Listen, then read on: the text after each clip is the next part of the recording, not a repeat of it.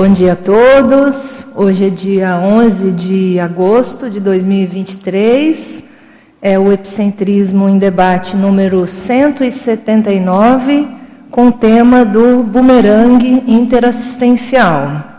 E a especialidade aqui é a sincronologia. Então, daqui a pouco eu explico um pouco dessa casuística, que eu precisei dar um nome para ela, né, e, e por que, que eu caminhei para essa, essa metáfora.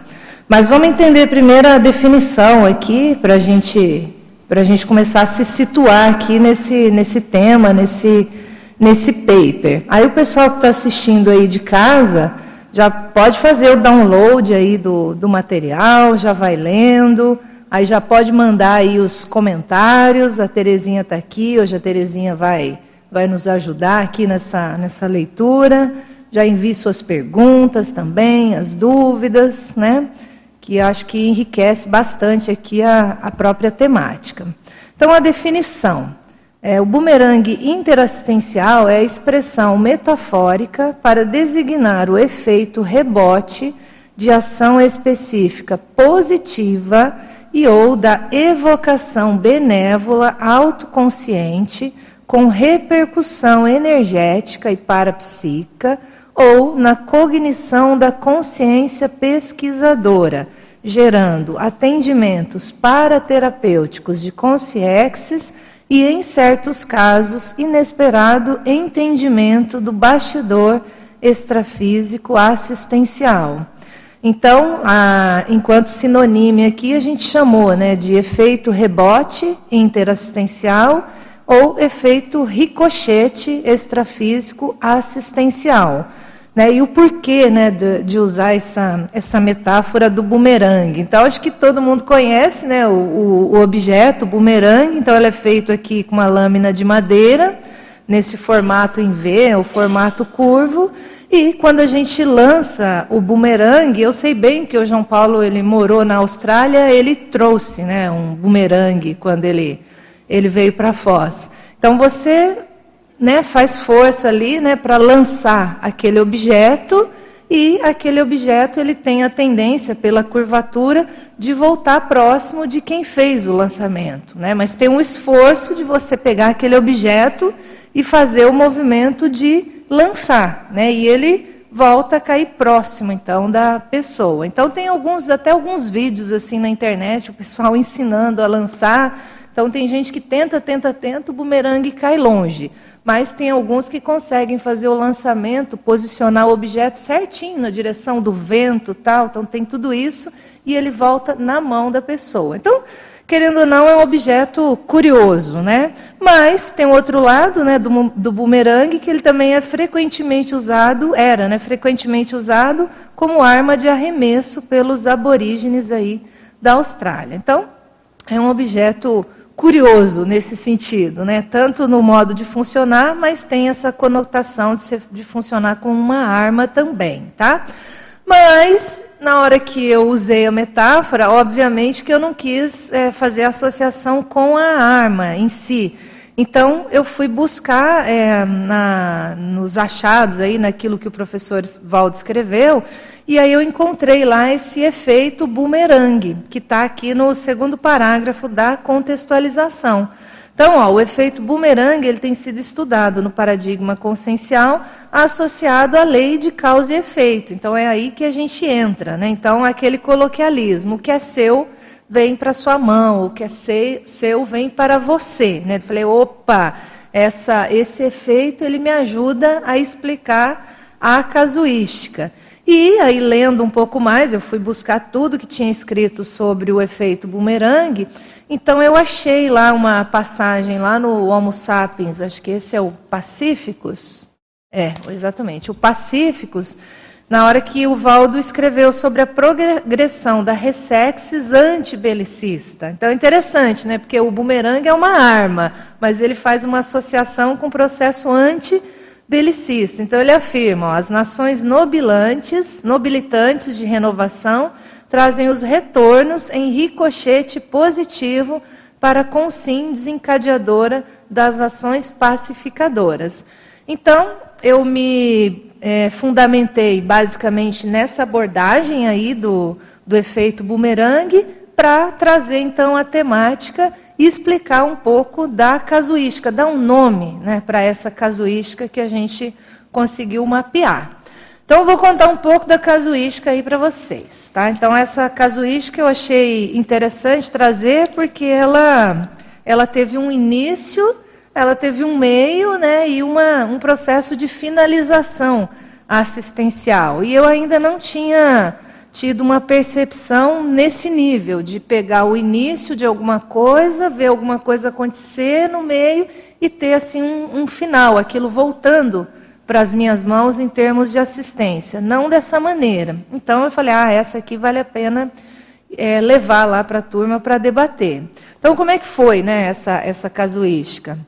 Então tudo começou ali quando eu é, ministrei um mini curso na, lá na Consecutivos, foi um mini curso online que chama, né, que chamava né, os jesuítas e sua força política.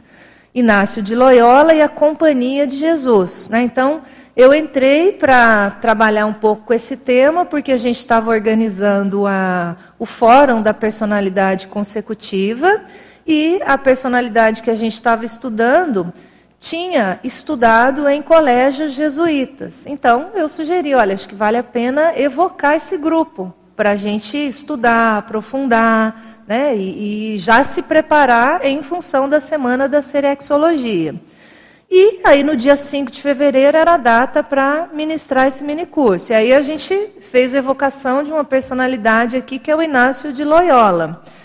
E hum, eu, assim, super tranquila, né, preparei um mini curso, não tive rebarbas ali, tudo foi super tranquilo, me senti super bem, um estado ali de primener depois do mini curso, né? Vários feedbacks ali positivos. É, tipo, entendi muito mais agora sobre os jesuítas, consegui pegar os dois lados sobre eles. Então, aquilo me deixou super bem. E aí, assim, meio que no meio do caminho, a pessoa até me falou: "Ah, você sabia que o professor Valdo é, falou que o Inácio de Loyola era uma personalidade muito pesadona, né, muito complicada. E aí eu disse para a pessoa: não, eu nem sabia que ela era tão complicada assim. Mas, no entanto, eu fiz a evocação, a intenção era super boa para o minicurso, né, e aquilo não me gerou rebarbas. Então, tem esse, esse lado. Né, e entrei um pouco na vida do Inácio de Loyola sem grandes repercussões. O que, tem de curioso nisso? Para esse mini curso, eu lembrava insistentemente de três pessoas. E eu intuía que essas três pessoas tinham relação com os jesuítas. E aí eu fiz o convite, um convite assim não diretivo, até para não pressionar ninguém, não ficar naquela cobrança, olha, eu acho que você tem relação com isso. Então eu fiz um convite generalizado e dessas três pessoas, só uma pôde fazer o um mini curso. Dessas três, uma segunda, ela quase conseguiu chegar, mas não chegou, né? E a outra não dava mesmo, já, já tinha me avisado por alto, mesmo eu tendo convidado assim de maneira generalizada. Mas nenhuma das três sabia que eu tinha intuído que, olha, você tem relação com os jesuítas, né? Então, o convite foi bem genérico para elas. E, mas aí fui seguindo com isso, né? Só uma foi, tá tudo certo, né? Aquelas duas pessoas ficaram na minha cabeça, mas depois que o minicurso acabou, eu esqueci aquilo tudo e eu até escrevi aqui, eu segui com a minha vida normal, né? O voluntariado, meu trabalho, e eu pensei, bom, já acabou, né? Essa etapa encerrou, minicurso dado, né? Missão cumprida, está encerrado o trabalho, né? Então na minha ingenuidade. E está tudo certo, não tive grandes repercussões, não, aquilo não estava me pesando nada, não tinha mais nenhuma escagem, né? segui. Aí chegou a dinâmica de quarta-feira. Né? Então foi a dinâmica aconteceu ali no dia 8 de fevereiro, bem pertinho do, do minicurso. E aí nessa dinâmica, que chama dinâmica avançada em bioenergética, essa é da quarta-feira à tarde, das 15 às 17. Dois dos, dos três participantes, dois estavam nessa, nessa dinâmica. Eles são participantes frequentes dessa dinâmica. E lá a gente tem um sorteio, né, para ver quem é que vai ser o energizador da semana. Coincidentemente ou sincronicamente, uma dessas pessoas que eu né, intuía que tinha relação com jesuítas, ela estava ali na escala para ser o energizador. Mas, gente, eu nem sequer lembrei. Então, é assim: você termina o minicurso, eu simplesmente desassimilei aquilo. Então, na hora, estava ali o energizador e tal, conversei com a pessoa, ele começou ali a fazer o trabalho dele, e eu nem lembrei disso. Então, aquilo sumiu da minha cabeça. Então, beleza. Aí a, a, dinâmica foi seguindo, né? A gente tem o hábito de primeiro fazer o arco voltaico em todo mundo, aí depois eu sento ali na poltrona e eu vou fazendo acoplamento ali com aquele energizador, e às vezes eu entro mais naquele trabalho, às vezes eu fico mais de longe, né? eu observo mais, e aquilo foi funcionando, como todos os dias, né? A, a, funciona, nada diferente. Mas num determinado momento eu comecei a entrar mais num holopensene que é, ligava com o povo indiano. Né? E aí eu fui vendo, ah, tem presença aqui de uma turma mais ligada a esse grupo lá da, da Índia, né? mais indiano. E aí fui entrando naquilo, fui entrando naquilo, tentando entender o que, que era, né? para ver se pegava um pouco mais entendia um pouco mais esse bastidor ali da dinâmica.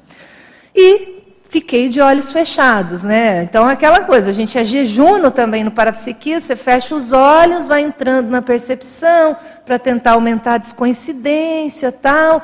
Nem vi que mudou a, a outra pessoa que ia ser energizada por esse energizador principal e estou ali entrando nesse processo. E aí eu tenho uma telepatia. Então, nessa telepatia, eu capto o nome de uma personalidade que chama Francisco Xavier.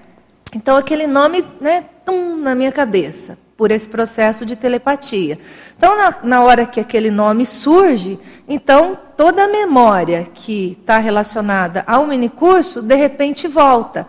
Mas não sobre o Inácio de Loyola, que era a personalidade principal que eu estudei mas a personalidade, no caso, secundária ali, que era o Francisco Xavier. Então, volta a informação que eu tinha lido sobre ele. Aí aqui eu escrevi, né? Então, Francisco Xavier, ele foi cofundador do, da Companhia de Jesus, considerado pela Igreja Católica uma figura que converteu mais pessoas ao cristianismo do que qualquer outro missionário em seu período de vida, também ficou conhecido como apóstolo Oriente, do Oriente, né? então ele foi para essa, essa região para né, pregar, né, para converter ali os fiéis ao, ao cristianismo, e ele partiu para a Índia, né, chegando em Goa, que era uma região lá na Índia que tinha sido colonizada pelos portugueses. Então ele chegou nessa região em 1542. Então, a Companhia de Jesus tinha sido fundada em 1540. E aí, em 1541, Inácio de Loyola assume né, a direção da companhia. E em 1542 ou 1541 começa a viagem do Francisco Xavier e ele vai para essa região das Índias. Né? Então, eles não ficam exatamente vinculados. Um lá fica lá na região de, da Itália e o outro está indo lá para a Índia. Né? Então, eles vão se separando nesse sentido, mas mantém ali o contato pelas cartas, né? que era uma característica aí dos jesuítas. E aí eu lembro disso. Né? Na hora que esse nome volta à minha cabeça, eu lembro desse contexto envolvendo o Francisco Xavier. E aí, é, obviamente que eu vou fazer uma associação. Né? Então, ah, tem a presença dos indianos, esse holopensene aqui, e eu estou lembrando de uma figura dos jesuítas. Então aí é que eu entro mais no, no fenômeno ali assistencial, né? Por quê? Porque aí eu rememoro o que eu escrevi nesse parágrafo aqui sobre a Inquisição. Em maio de 1546, o jesuíta Francisco Xavier ele fez um pedido para a abertura do Tribunal da Inquisição, lá em Goa. Só que esse tribunal ele foi aberto 14 anos depois. Ele já nem estava mais lá, ele já tinha voltado e foi aberto por outra ordem lá, né?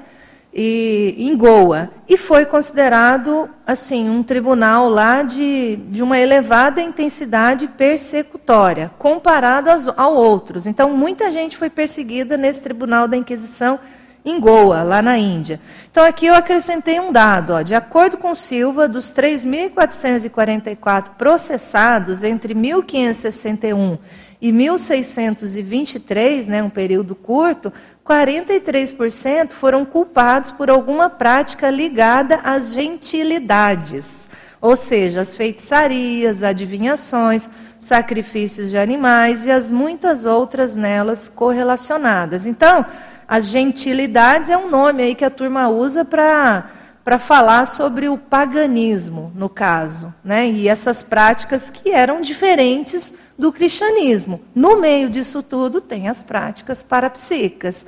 Então, na minha cabeça, isso tudo foi juntando. Isso, foi, isso tudo foi juntando para entender ali esse o bastidor assistencial que estava acontecendo naquele momento. E aí eu abro os olhos e vou reparar em quem é que está sendo energizado. Então eu já tinha lembrado que o energizador principal era uma das pessoas que eu tinha intuído para o curso de jesuítas.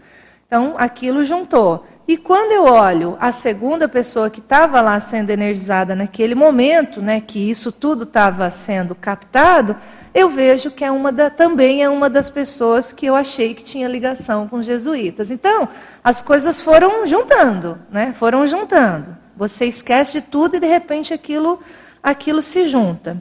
E aí a gente foi para o debate.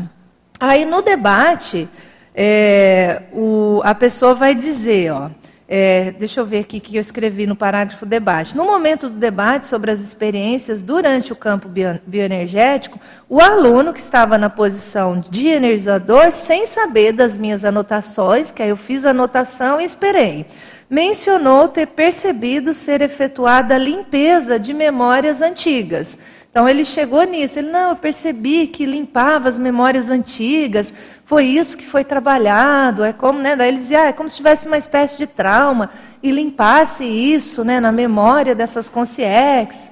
Aí eu pensei, bom, interessante, tem relação né, com o contexto que eu, que eu percebo.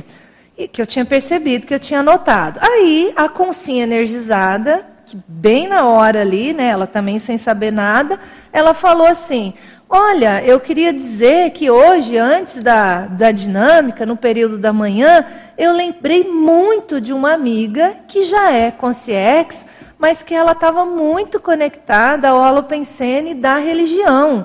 Eu lembrei a manhã inteira dessa minha amiga, e essa minha amiga já é consciex, e eu não sei por que eu lembrei dela. então, aí você vai juntando os pontos, né? E aí, depois que eles falaram isso, aí eu fui falar para eles. Eu falei, olha, gente, então, nesse momento que estava ali, então, a fulana de tal, nessa sendo energizada, eu pensei esse nome, do Francisco Xavier, e aí eu fui contar para eles, né? A relação do minicurso, né? Que eu lembrava deles para o minicurso. E aí a turma foi abrindo mais coisas, né? Aí o, a gente conseguiu levantar essa hipótese aqui, ó, com base no conjunto, que aí já está na página 3, no conjunto de parapercepções que antecederam o minicurso e as ocorrências durante a dinâmica, levantou-se a hipótese de atendimento de consciexes com memórias traumáticas relacionadas à Inquisição na região de Goa, na Índia. Então a gente foi afunilando, né, juntando as minhas percepções com aquilo que estava aparecendo ali, as percepções das outras pessoas, e a gente fez essa proposição de hipótese para entender o bastidor naquele momento. E aí, quando eu fui olhar a minha essa casuística, eu pensei, eu preciso dar um nome para ela. E aí o nome que a gente deu foi do bumerangue interassistencial. Por quê? Porque tem a evocação, né? Você sugere, ó, vamos estudar os jesuítas. E aí, tipo, eu nem pedi para eu dar o curso, mas aí o, o mini curso veio para minha mão. Então, tentaram até uma outra pessoa, outra pessoa não pôde, voltou para minha mão. Tá vendo que interessante, né? Eu sugiro, tipo, não, não precisa ser eu dar. Foi para uma outra pessoa, outra pessoa acho que não pôde, voltou para as minhas mãos. Eu vou, faço o mini curso. Lembro de três pessoas. Uma faz o mini curso, as outras duas não. As duas que não estão, estão na dinâmica e veja, todo um contexto ali de bastidor extrafísico esbarra nessas pessoas, mas ao mesmo tempo volta para aquele campo que eu estou ali trabalhando. Então, a gente deu o nome para isso de bumerangue interassistencial, né? Tentando entender ali esse poderia dar outro nome, né? Mas como teve esse bate e volta, né? Você evoca, você lança aquilo, tem um esforço e aquilo volta para você então arrematar, né? Ou ajudar ali naquele processo assistencial. A gente achou que que cabia bem né, essa, essa metáfora para explicar então a situação. E aí teve essa outra associação aqui que eu pulei, que aí o energizador principal ele menciona. Aí ele fala: olha, você sabe, né, Daiane, que eu sempre levo turistas para visitar as ruínas dos jesuítas lá na Argentina. Essa informação eu sabia, eu sabia e por isso que ela, essa pessoa, eu, eu queria que ela tivesse no minicurso que eu ministrei mas ela não pôde. E aí ela joga uma pérola. E aí ele falou: no dia anterior, a dinâmica, eu passei por um sebo e me chamou a atenção um livro sobre a defesa da Inquisição. Então a gente não teve para onde correr, a gente foi amarrando várias pontas para chegar nessa hipótese e explicar o bastidor ali da dinâmica. Então é óbvio que outros atendimentos aconteceram, mas esse explicitamente ele se revelou. Então, mostrando aí esse efeito né, do, do bumerangue interassistencial. Né? Você lançou, você evocou e aquilo voltou para perto de você para consolidar ou dar acabativa naquele processo assistencial, pelo menos numa parte ali da evocação. Né? Então, a casuística é essa. Né? Não sei se se vocês acham que tem lógica aí também nessa, nessa hipótese e na forma aí que a gente foi montando né, essa, essa organização e até a proposição da própria, da própria metáfora aí para explicar né, esse, esse processo aí da sincronicidade, no caso, né, ligado a essa especialidade da sincronologia. Bom, eu passo a palavra aí para a turma, tá, Terezinha? Bom dia a todos, bem-vindos mais uma vez, professora Daiana Epicentrismo em Debate. E, lembrando né, ao pessoal do YouTube que é quando enviar sua pergunta, que identifique o local, né, seu nome, para que a gente possa aqui colocar aqui a sua participação. Eu achei interessante, antes de eu passar aqui a pergunta do Eduardo Doria, porque eu conheço quando eu era caminhante, eu visitei todas as ruínas do Rio Grande do Sul. Dos jesuítas? Dos jesuítas. Poxa vida. Olha tá o rebote. Olha as conexões. As conexões. E hoje seria o meu colega que estaria aqui. Houve uma troca. Justamente eu vim fazer a mediação no lugar do meu colega. Então, e você nem sabia que eu ia não, falar não, dos não, jesuítas. Não, não sabia né? nada, né? Inclusive, eu tinha me oferecido para ele, porque eu sei que ele estava com os problemas lá, né? Eu tinha assim, olha, se precisar, eu me coloco à disposição, mas não sabia de nada, né? Uhum. E justamente ele precisou, né? Então eu acho interessante que o rebote. Tá vendo? Ele, ele continua, né? Continua, sabe? Isso daí, eu não sei a gente, A gente não para de jogar esse bumerangue. E olha, né? estive lá fazendo todo, visitei toda a, essa parte, porque foram 12 dias de caminhada. Uhum, então eu conheci curioso. dentro todos os locais. Fiquei lá, a gente dormiu para aqueles locais. Foi muito forte comigo, né? A questão que eu vi lá. Então, só para ver que as coisas estão andando, né? Uhum. As, evo as, evocações continuam. Continua. Nós temos aqui, então, a pergunta do Eduardo Dória, de Curitiba, né, que ele fala o seguinte. Bom dia, professora Daiane. Com agradecimento pela ampliação do nosso modo de atuação interassistencial, baseado na sincronologia. Na terceira categoria da taxologia, página 1 e 2, ele tem duas perguntas, então vou fazer uma de vez. Recompositivos. Como dizia o professor Valdo, o que é seu vem para que se, vem para você, seja positivo ou negativo. Como atenuar, minimizar o ricochete das ações anticosmoéticas realizada, realizadas em retrovidas, não relembradas hoje e que espocam o ocasionalmente na vida intrafísica atual? Uhum. Depois ele tem uma outra. Essa é uma boa pergunta, né? Então é o, digamos que é um grande dilema nosso, né? Como atenuar essas ações anticosmoéticas. Então assim, a gente já a gente já realizou isso em retrovidas. Então é, acho que é o primeiro entendimento para a gente para a gente talvez atenuar um pouco esse efeito rebote, vamos, vamos, colocar num sentido às vezes negativo. Né? Então, assim, a gente já fez uma porção de ações anticosmoéticas lá no passado, e a gente sabe de antemão que uma hora ou outra isso vai voltar, vai bater na nossa porta e né, tem hora marcada, né, como a gente diz que é a lei do karma tem hora marcada, aquilo vai retornar e nós vamos nos deparar com aquilo e eventualmente vamos precisar resolver. Então, eu acho que um primeiro passo no sentido de atenuar é a gente já ter esse entendimento. Né? Então, eu não vou conseguir é, bloquear os efeitos dessas coisas erradas que eu fiz lá atrás e aquilo em algum momento vai voltar.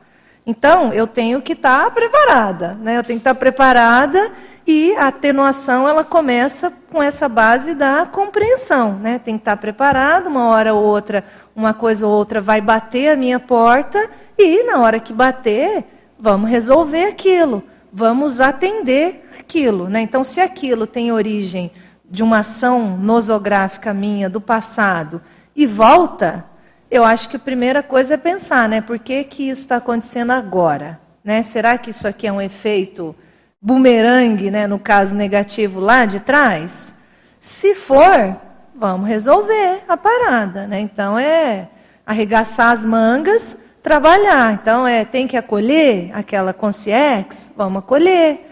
Tem que exteriorizar energias? Vamos exteriorizar energias. Ah, eu vou passar um pouco mal porque aquela escagem vai me pressionar, vai me deixar um pouco abalado. Ok, vamos, vamos fazer o nosso trabalho. Né? Então, eu acho que aí a gente vai desdramatizando esse efeito rebote.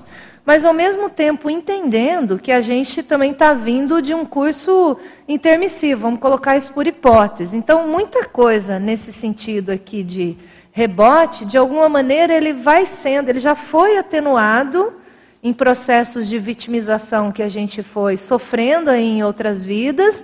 Então, às vezes, o que volta agora, eu parto do princípio que a gente consegue tolerar e a gente consegue resolver. A gente tem fôlego e estofo para tal coisa. Então, eu não me assustaria diante dessas coisas. Então, a gente lê aqui, ó, são são ações recompositivas. Né? Então, na abordagem que a gente fez, ah, é um ricochete de, de uma ação anticosmoética do passado? É. Mas se ela está voltando agora, talvez a gente já tenha estofo para isso, por princípio, né, em resolver essa questão. Então, é desdramatizar e vamos, vamos trabalhar, vamos trabalhar.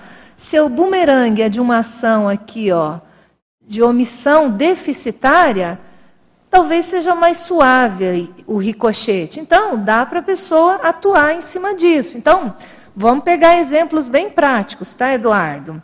Vamos considerar aqui meu caso, tá? Hoje eu estou aqui defendendo o processo parapsíquico.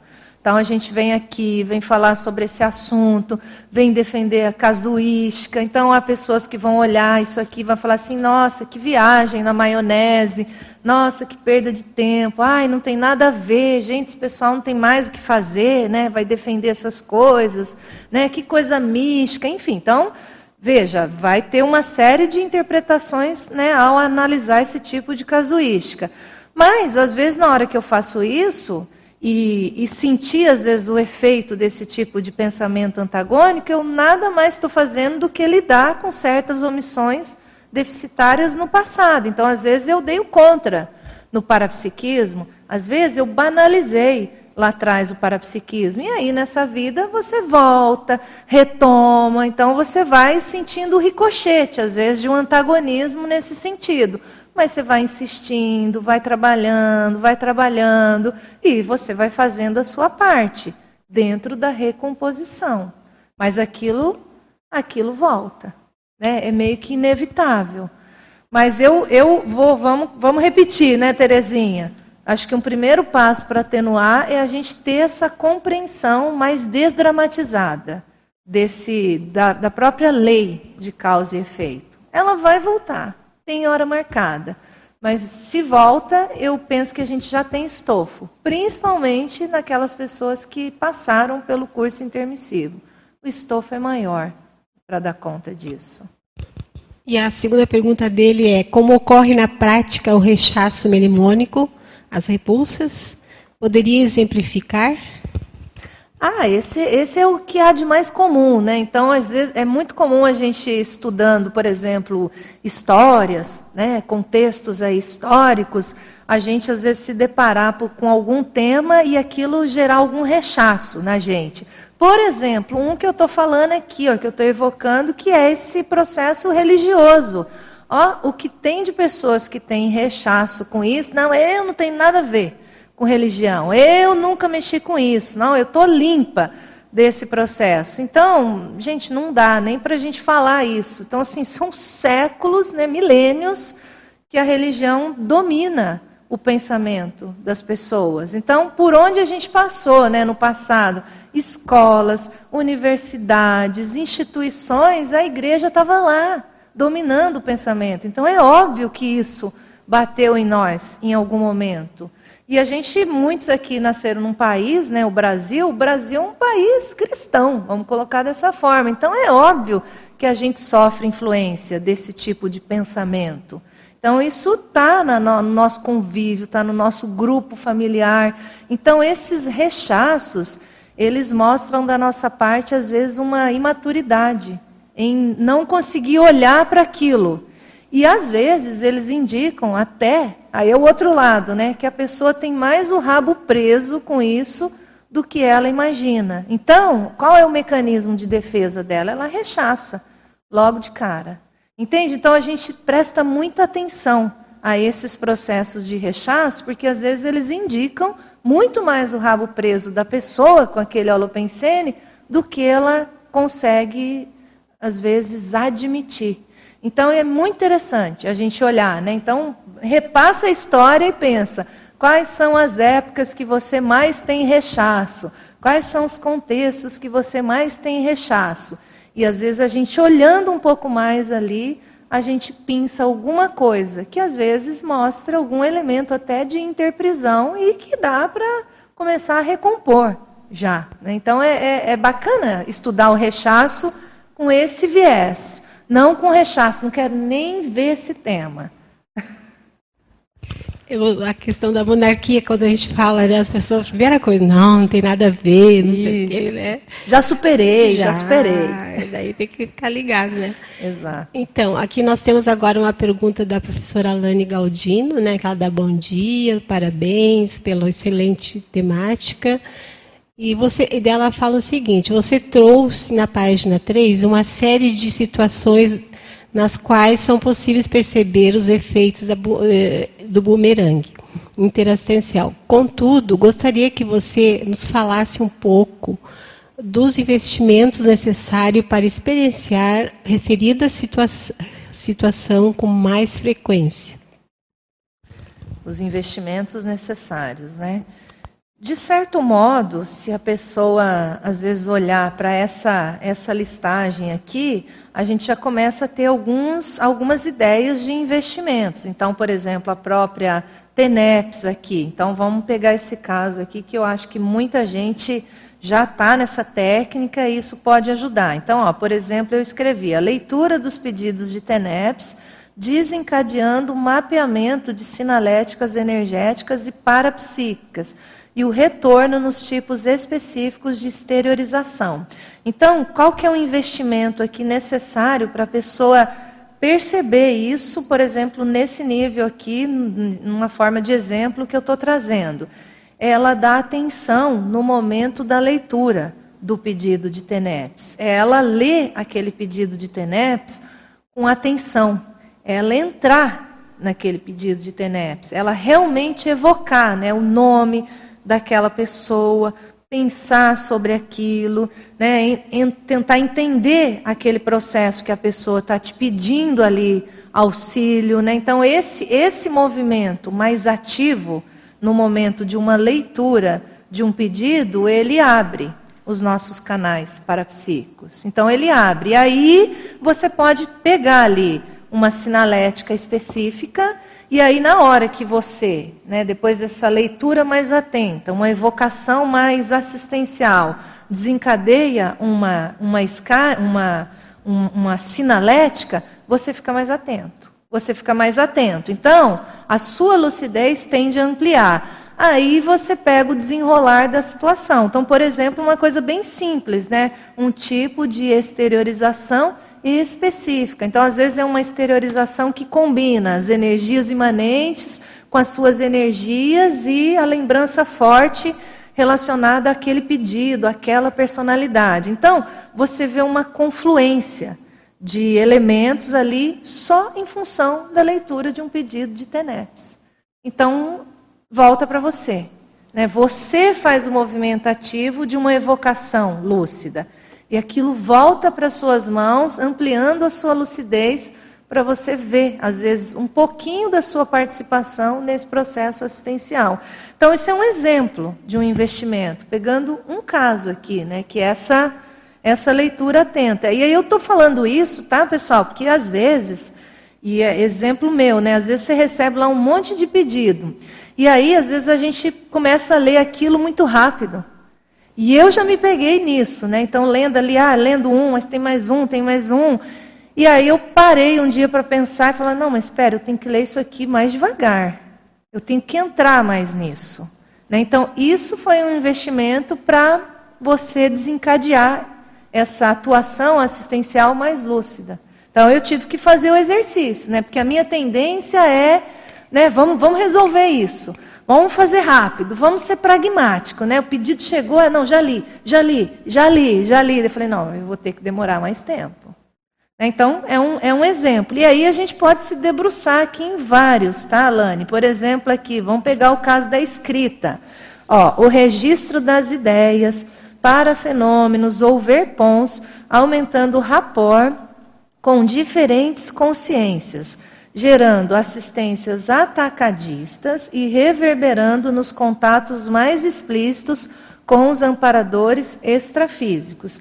Então, também é um movimento ativo. Esse aqui é um investimento, investimento da pessoa registrar, dela tentar escrever sobre aquilo, né? Então ela faz um artigo, ela faz um verbete, ela faz um paper, né? No nosso caso, tentar trazer o paper aqui para o epicentrismo. Então, você vai, né, tentando ir nessa direção. Com isso, a gente ganha uma certa atenção aí dos amparadores até para eles abrirem uma coisa mais aqui, outra coisa mais ali. Por quê? Porque vai aparecendo algum resultado que ajuda a esclarecer as pessoas. Então, aí o efeito por atacado, ele é maior, né? Não tem só um efeito para a gente ou para uma pessoa mais perto da gente. Então, aquilo vai ficar. Então, esse paper eu vou dessomar e ele vai ficar. Né? Lá na frente, outra pessoa vai pegar isso aqui, vai ler, vai falar: Nossa, isso já aconteceu comigo. Gente, deixa eu tentar lembrar de um caso aqui de um bumerangue interassistencial comigo, uma casuística diferente. E a pessoa traduz a casuística dela. Às vezes vai parar num livro, enfim, por aí vai. Então, acho que né, a gente poderia trazer vários investimentos, mas pegando esses dois casos aqui, mostra uma certa, um certo interesse da nossa parte em entrar mais nisso, né? E deixar de fazer as coisas não tão mecanicamente nessa parte assistencial, mas entrar. Isso, isso eu acho que é um investimento que ajuda a gente a pegar mais eu, o sentido aqui do bumerangue interassistencial. Se alguém quiser perguntar, fica à vontade, viu? A turma está pensando. Está pensando. Então vamos lá. E continuando aqui, nós temos o Edi Paulo Dal Bosco. O Edi, meu é, colega. De Caxias do Sul, do Rio Grande do Sul. E ele fala o seguinte: em 2019, em uma dinâmica da escrita com a Epicoma Bell, tive um insight de que deveria escrever sobre a história do pequeno lugar em que nasci. Pesquisei e juntei material. Em 2022, finalizei o pequeno livro de 80 páginas. Agora, recentemente, coloquei à disposição do público, ou seja, em uma plataforma de descendentes daquele lugar. Em apenas 10 dias, distribuí quase 300 livros, com vários agradecimentos. Senti uma forte repercussão positiva que acha desse efeito bumerangue? Nossa, muito bom, Edi. Tá vendo? Que bacana. Então agora ele já, ele já tem um nome para o que aconteceu com ele, né? Perfeito. Então veja, ó, você teve o seu esforço, você foi lá e escreveu, né? Então escreveu ali suas 80 páginas, né? Fez a evocação do lugar, das pessoas, mexeu com a memória disso tudo. Então veja, você fez o, o lançamento, é a sua parte, o esforço. E isso volta para você. Então, essas, esse conjunto de pessoas que ficam mandando mensagens para você de agradecimento, essas pessoas elas, elas, vão, elas vão entrando na sua rede interassistencial. Então, você vai imaginando. Quando você vai lá fazer sua atividade de TENEPS, às vezes você lembra dessas pessoas. Se constituiu aí um rapport positivo entre você e essas pessoas que vão te dando esses feedbacks positivos. E a gente diz que quanto maior esse rapport positivo, mais efetiva é a nossa, a, nossa assistência, mais gabarito assistencial a gente ganha com aquelas pessoas. Então, olha, olha a amplitude né, do trabalho. Então, o efeito ele é muito maior, né, esse efeito bumerangue aí. Então, ele vai expandindo. Né? E aí você vai pensar, ah, mas tem gente que talvez vai, vai dar o contra disso que eu escrevi. Ok, ele também, essa pessoa também entra na sua rede interassistencial. Mas vamos dar destaque para esses que criam um rapport de proximidade maior. Então, veja, é o livro, é o assunto, a evocação, mas você é um cara que mexe com energia, né? Então você vai lá fazer o seu trabalho lá de TENEPS. Então, ó, desencadeia um trabalho muito maior. E aí você pensa, Edi, né, né, para você aí refletir. Vai chegar uma hora que você vai dessomar. Então você pensa no rapport que você constrói com essas pessoas e o que você pode fazer depois, quando você for consciex de conexão com essa turma. Então, que tipo de assistência ainda vem pela frente? Então, ó, isso tudo é o bumerangue. Ele fez o lançamento, vai cair perto dele várias vezes. E aí isso desencadeia uma série de, de coisas que ele ainda vai fazer do ponto de vista assistencial. Mas muito bom o seu exemplo, Edi, gostei demais. Agora, esse livro, será que é um daqueles que você já me deu? Assim, que você me deu uns livros, agora, agora eu não lembro o título. Se não for, eu quero ganhar esse aí também. Depois você me manda o link aí para eu acessar, hein? Professora Daiane, eu fiquei pensando do efeito do verbete, né? Que a gente, quando vem defender aqui, né? Quantas pessoas, eu já vi isso, inclusive assim, quando eu fui para o encontro lá dos intermissivistas, muita gente que me assistia de lá, quando me viu lá, foi me abraçar, assim, né? Então, aquele reconhecimento, né? Então, é um efeito realmente que a gente não tem, às vezes, a percepção, né, tão apurada assim, né? Exatamente. E você vê, é mais frequente do que a gente Imagina. pensa. É. Esse foi o nome que eu, que eu achei que cabia para esse tipo de casuística, mas eu não sei se tem algum outro nome aí que a gente já usou, né? Se a gente poderia ficar só nesse nome aqui, ah, isso aqui é, uma, é a lei de causa, causa e efeito. Eu acho que esse é macro, né? Mas acho que na hora que a gente dá um nome, talvez ligando mais para o processo interassistencial, talvez isso nos ajude a enxergar, né? Ó, é o bumerangue interassistencial está funcionando, né? A pessoa partiu da pessoa essa iniciativa, essa vontade de fazer o um movimento nessa direção e aquilo volta perto dela, né? E o verbete é isso. Exatamente, que eu estava, eu defendi o verbete terça-feira e ontem à noite estava olhando, né? Lá no YouTube, quantas já teve, quantas pessoas que já assistiram e está contando ali. Então eu digo, nossa, isso é efeito, né? Isso Porque é. as pessoas não têm ideia quando vem defender seu verbete, quantas pessoas naquele momento, até a nossa família, né? Que Isso. às vezes a gente não consegue ter um contato mais assim de da conscienciologia e quando ela nos assiste lá, faz também essa, esse processo, né? Até de uma recomposição, de nos ver de uma outra forma, né? Exatamente, exatamente. Então esse efeito bumerangue ele pega todos nós o tempo inteiro.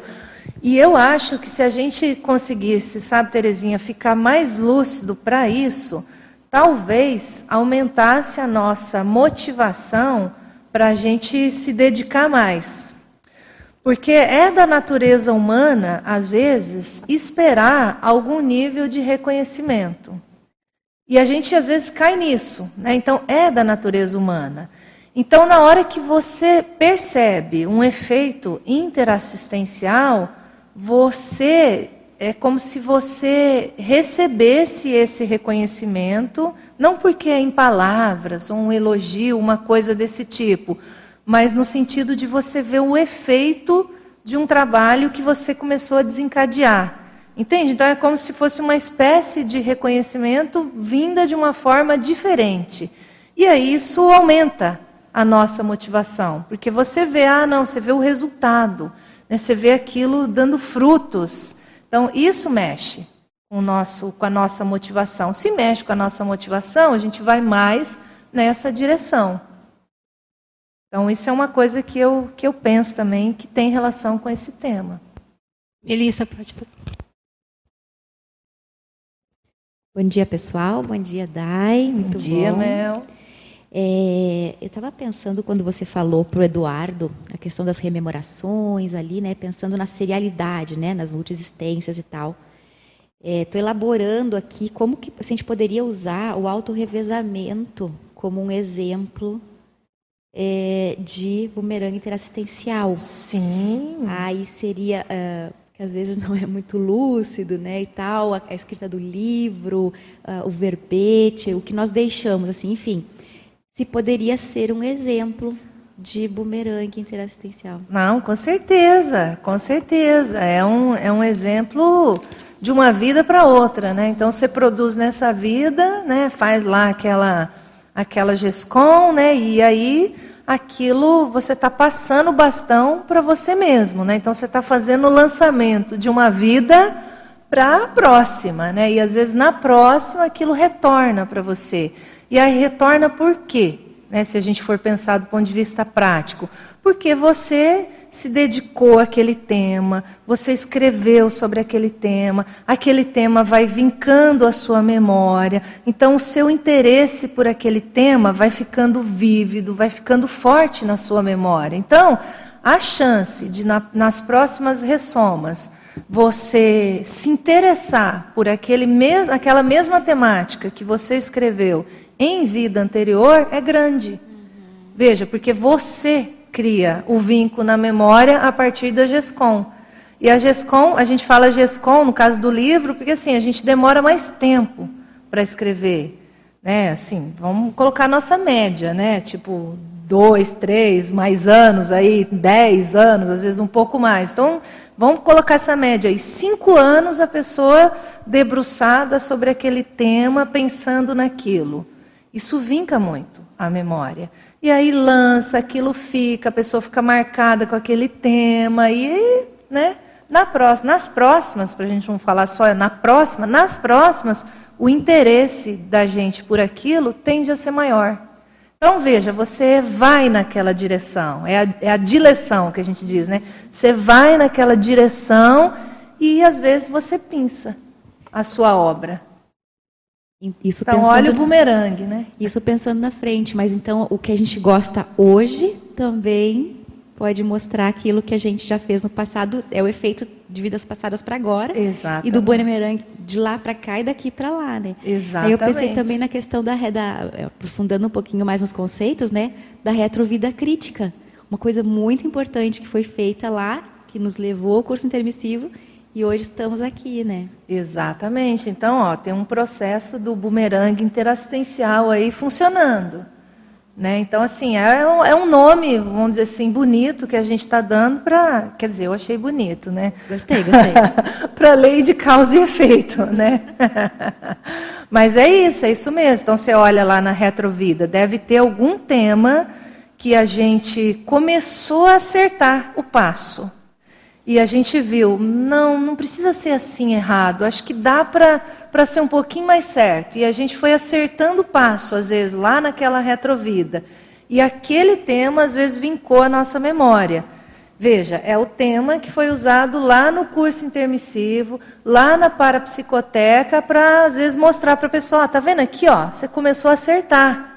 Olha que bacana, olha, você começou a acertar. Da pessoa, nossa Por que, que eu não fiz mais isso? Né? Por que, que eu não fui mais nessa direção? E, e, e o que, que eu não fiz? O que, que gerou? Aí a pessoa vê, né, aquela, às vezes aquela situação toda de erros, aí aquilo dá um impacto nela. Ela fala: "Não, não, não, não, vamos, vamos retomar isso aí. Vamos retomar isso aí". Aí veja, aquilo entra para direcionar proexes da pessoa, né? Então às vezes vai aparecendo uma cláusula, né, ou vai vai direcionar o tema ali às vezes da proex, da tarefa serexológica da pessoa, e aí a gente volta nessa vida, aquilo está vincado, naturalmente você entra naquela temática. Sabe o que eu lembrei agora? É, você, com essa sua fala toda, né? Da Mega Recim, que a gente tem falado bastante, né? Da, por conta do curso e tal, que vai acontecer daqui duas semanas. Eu lembrei disso agora, então, quanto que não é sinalizador, né? Daí é uma oportunidade, se a gente aproveitar esse bumerangue voltando agora, para fazer o necessário, né? Mega recinha, o prioritário ali. Para fazer as mega recins, para correr atrás dessas recomposições que a gente precisa fazer. Mas é isso mesmo. Mas a Mel tá me dando um gancho aqui, eu vou ter que aproveitar, gente. Que é, é fazer a divulgação aqui do curso, ó, o curso Retrocognição Intermissiva, acessando a parapsicoteca. Então, é um curso de quatro dias vão ser quatro EPICOM, são três campos bioenergéticos, e ele está pertinho aí de acontecer, é de 24 a 27 de agosto, aqui em Foz do Iguaçu. Então, a gente, a ideia é a gente entrar né, nesse holopensene aí do curso intermissivo e explorar algumas temáticas. Por exemplo, essa que a Mel está lembrando aqui da Mega Recim. Qual será que foi esse tema que a gente trabalhou lá? Que, que será que aconteceu nessa parapsicoteca? Né? Qual será que foi o tema? Aí a gente já usa o conceito do mega paravinco, que tem relação direta com a ProEx. E a gente identificar esse tema também alinha a nossa bússola da ProEx. Então, olha só, das rememorações mais ricas do ponto de vista de retrocognição é a gente voltar para o holopensene do curso intermissivo. Então, o esforço é esse, né? Estamos aí na segunda edição. Fica o convite aí para a turma. É, a gente só tem seis vagas. Quem ainda está em dúvida, gente, dá tempo, tá? São só seis vagas aí para a gente fechar, tá? Obrigada. Valeu, Mel. Bom dia, obrigada, Dai. Bom Deixa dia. eu te perguntar uma questão em relação a você vir a saber, porque esse, o que eu penso, você na condição de EPICOM, uh, vivencia várias dessas desses fenômenos da lei da da causa e efeito, do bumerangue interassistencial, mas da casuística específica que você trouxe veio à tona, ficou claro, explícito. Uhum. Vamos supor que no dia a dia aconteçam vários. Por que é que esse ficou tão claro? Por que, que uns não vêm à tona? Qual a sua hipótese? Uhum. Qual que é a minha hipótese? Bom, várias hipóteses. Uma delas, assim, é óbvio que essa, essa condição aí da gente mexer mais com o epicentrismo, ele abre um pouco mais o nosso parapsiquismo. Então, essa é uma primeira hipótese. Então, vai abrindo mais, porque você vai, inevitavelmente pelo trabalho, você vai se dedicando mais você vai sendo encantoada aí nessa direção e você vai colhendo alguns frutos. Um desse, desses frutos é você perceber que abre um pouco mais o parapsiquismo. Então, em função dessa abertura, a gente consegue explicar por que, que antes a gente não captava tanto né, o bastidor, e conforme você vai mexendo um pouco mais com isso, hoje passa a se captar um pouco mais. Né? Então, uma primeira hipótese é essa. De fato, o epicentrismo ele ajuda a abrir um pouco mais o, o parapsiquismo. Tá? Então, essa é uma variável, a gente não pode descartar. A segunda variável é também o interesse da pessoa em entender esses processos assistenciais.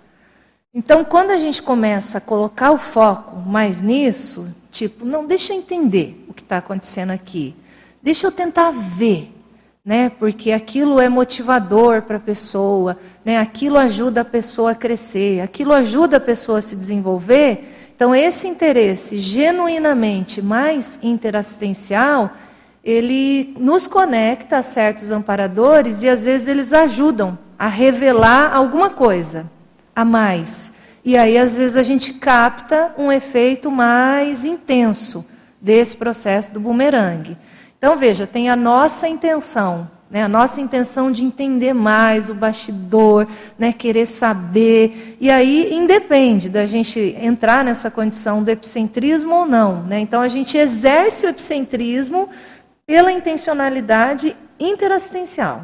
Né? Então, é uma forma diferente do que a função ali propriamente dita do EPICOM. Então, essa variável, ela abre. Né?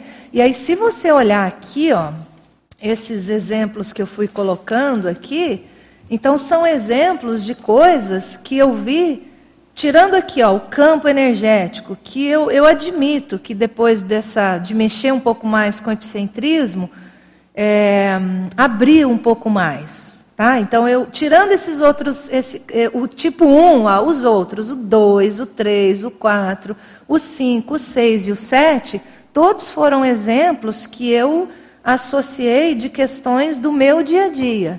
Que aí elas foram, que eu fui lembrando de ocorrências ao longo da minha vida.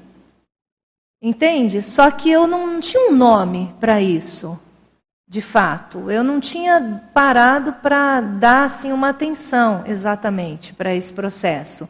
Mas na hora que a casuística abriu, aí pesa assim o epicentrismo, eu fui pensar, gente, mas isso tem um nome. Que nome será que é isso? Né, então, na hora que consegue dar um nome, dar uma definição, aí eu fui puxar na memória. Então, aí eu vi que muitas coisas aconteceram antes. Entende? Então acho que essas duas hipóteses talvez elas ajudem a gente a pensar, né, dentro dessa sua pergunta. Não sei se ajudou. Uhum.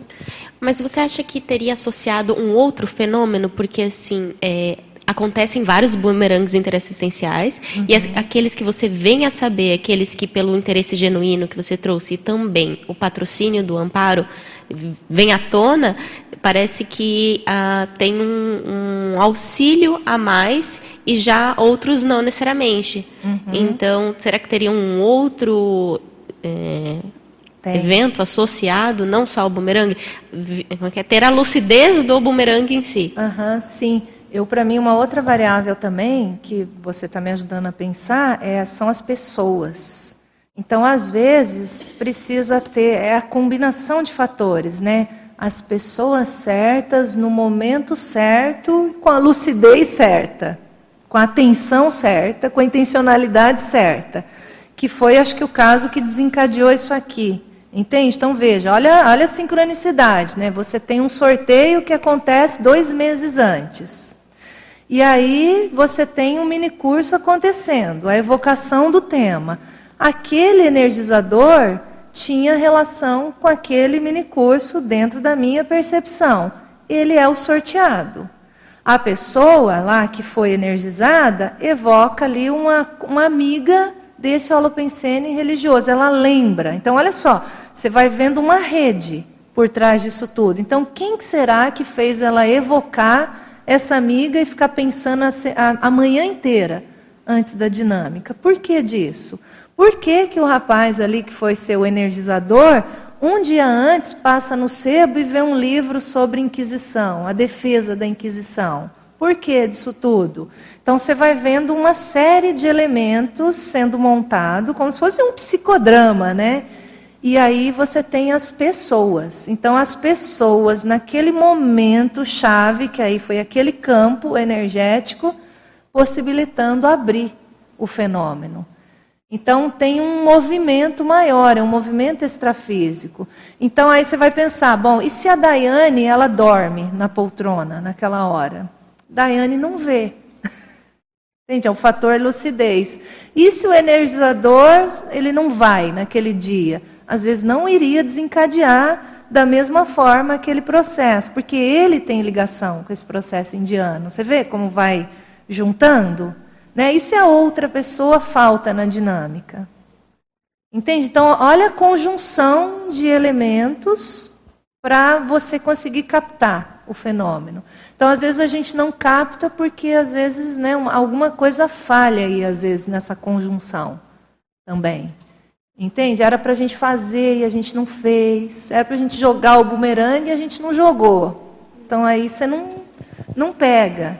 Entende? Então vai, vai tentando abrir nessas, nessas possibilidades maiores. Então daria para dizer que é um fenômeno sempre associado de outros, como se fosse um balé extrafísico. Essa é boa. O balé extrafísico dá um nome aí de outro paper aí para alguém.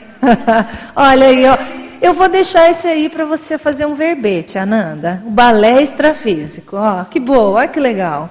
Né? Porque aí você vai explorando, né? Então é uma forma de ver essa, essa organização maior para desencadear determinados processos assistenciais. O verbete é seu. Professora Daiane, fiquei lembrando que o Valdo falava do corredor de sincronicidades. Isso. Onde que entra aí esse processo? Tem a ver, né? Uhum, totalmente. Então, assim, querendo ou não, a gente pegou um pedacinho aqui, né, do corredor de sincronicidade. Então vai, vai abrindo, né? Vai abrindo, desde o momento lá que se define qual vai ser a pessoa, a personalidade que vai ser estudada na semana da serexologia. E aí entra aquele grupo de pesquisador para mexer com aquilo. E aí vem a ideia, ah, não, tem que evocar esse grupo, né? Então aquilo, ó, vai, vai, você vai entrando, né, nesse corredor de sincronicidades. E aí eu acho que a experiência ela ajudou a mapear isso. Porque se a gente perde essa oportunidade, você nem vê o efeito né, da evocação. Você acha que é só um mini curso que você foi lá e deu, né, e ministrou.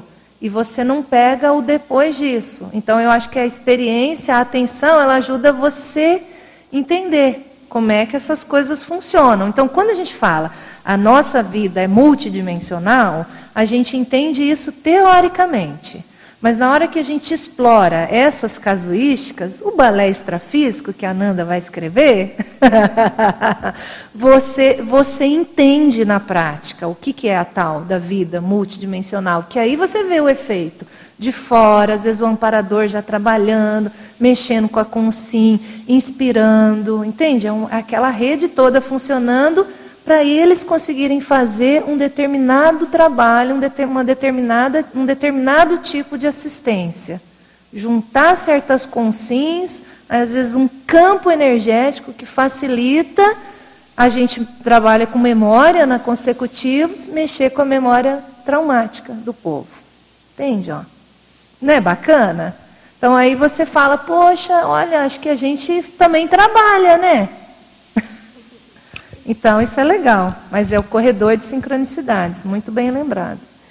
Aqui nós temos agora uma pergunta do Ítalo Francisco Bacarelli. O bumerangue, nosologicamente, se relaciona com viés antropológico? É, se relaciona com viés antropológico, se relaciona com diferentes vieses, né? Então, se você abrir aí o antropológico para outras considerações, também pode. Então pensa assim, é que o antropológico eu penso mais na, na pessoa, né, no humano, mas você pode também pensar né, nas, nos rituais aí que envolveram, às vezes, massacres de animais tal. Então, eu, eu vejo, é um outro viés que às vezes a gente vai ter que fazer recomposição nessa vida. Tinha relação, às vezes, com o processo parapsíquico, aí hoje você volta a mexer com o parapsiquismo, mas a gente já não defende o sacrifício, por exemplo, de animais. Né? Então, veja, é um outro viés que, que, que às vezes é nosográfico, né? que sai ali da figura humana e que pode dar ali um rebote né? assistencial ou interassistencial. Né? Se eu entendi bem a, a pergunta que ele quis mencionar. E agora, professor. Ai, Vocês podem me ajudar a responder, tá, gente? Se eu não entendi direito a pergunta. Pode perguntar. Bom dia, pessoal. Bom dia, Dai. Bom Parabéns pelo paper, né? Obrigada, Ana. então, é, eu acho interessante assim os convites, né? Você não me convidou para vir aqui. Aí sempre esse debate, não. Mas eu falei assim, ah, gente, tô... é a Daiane que vai dar o Epicentrismo Debate, já, é, já vai ser bom, eu vou. Assim, hoje a vida, eu ganhei meu dia hoje. Não, pensa bem, você pensa numa metáfora uhum. dessa, você é ótima professora. A, a, a, analogia né, ajuda a gente a entender muito mais lei de causa e efeito. Você pensa no objeto, né, vai e volta, ajuda demais, né, didaticamente. Uhum. Então pensei, vou lá, né? Eu achei que não tinha nada a ver, né? Mas você sabe que eu queria contar essa sincronicidade. A minha mãe, ela era católica e trabalhava pela Igreja Católica fazendo assistência, né? Ela na cidade dela, ela pegava assim os recursos da prefeitura, da escola, que ela era pedagoga, né? E ela juntava os doentes, levava para fazer assistência na cidade maior, né? E tudo isso. Né? As edições Loyola tinha ela cadastrada para ela levar os livros para toda a população pobre e carente que ela trabalhava, né? E então, no mínimo, com ela tem uma relação. Mas só que ela era uma católica assim diferente. Eu estou só te trazendo Aham. um- mais um efeito do seu bumerangue, né? Eu tô, tô tentando entender o meu pedacinho nesse, nesse quebra-cabeça, mas o dela, certamente. Eu tenho informação que ela está agora no curso intermissivo, né? Mas ela era uma oriental. Aí eu vejo re- muita relação comigo também. Ela era oriental, porque ela, na minha família, era a única que é, entendia de energia como? Ela ficava assim com a mão, é, absorvendo a energia do sol, falava que as energias circulavam no corpo. De onde vinha isso? Né? Não era do catolicismo, né? Ela era uma oriental na- nas Exato. práticas que ela fazia, né?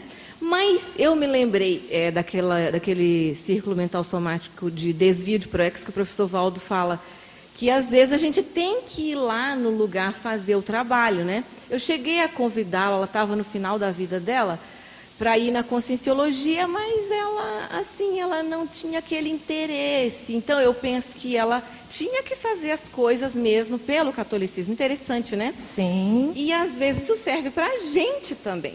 Às vezes você tem um negócio lá e a pessoa assim não aceita, não, é, tenho que fazer na conscienciologia, né? Às vezes é até livro que a pessoa também tem que escrever lá naquele ambiente que ela tem a relação, né? E então você foi falando aí, eu fui pensando nas sincronicidades, né? É, no, eu, eu- essa madrugada eu, eu perco sono às vezes, né?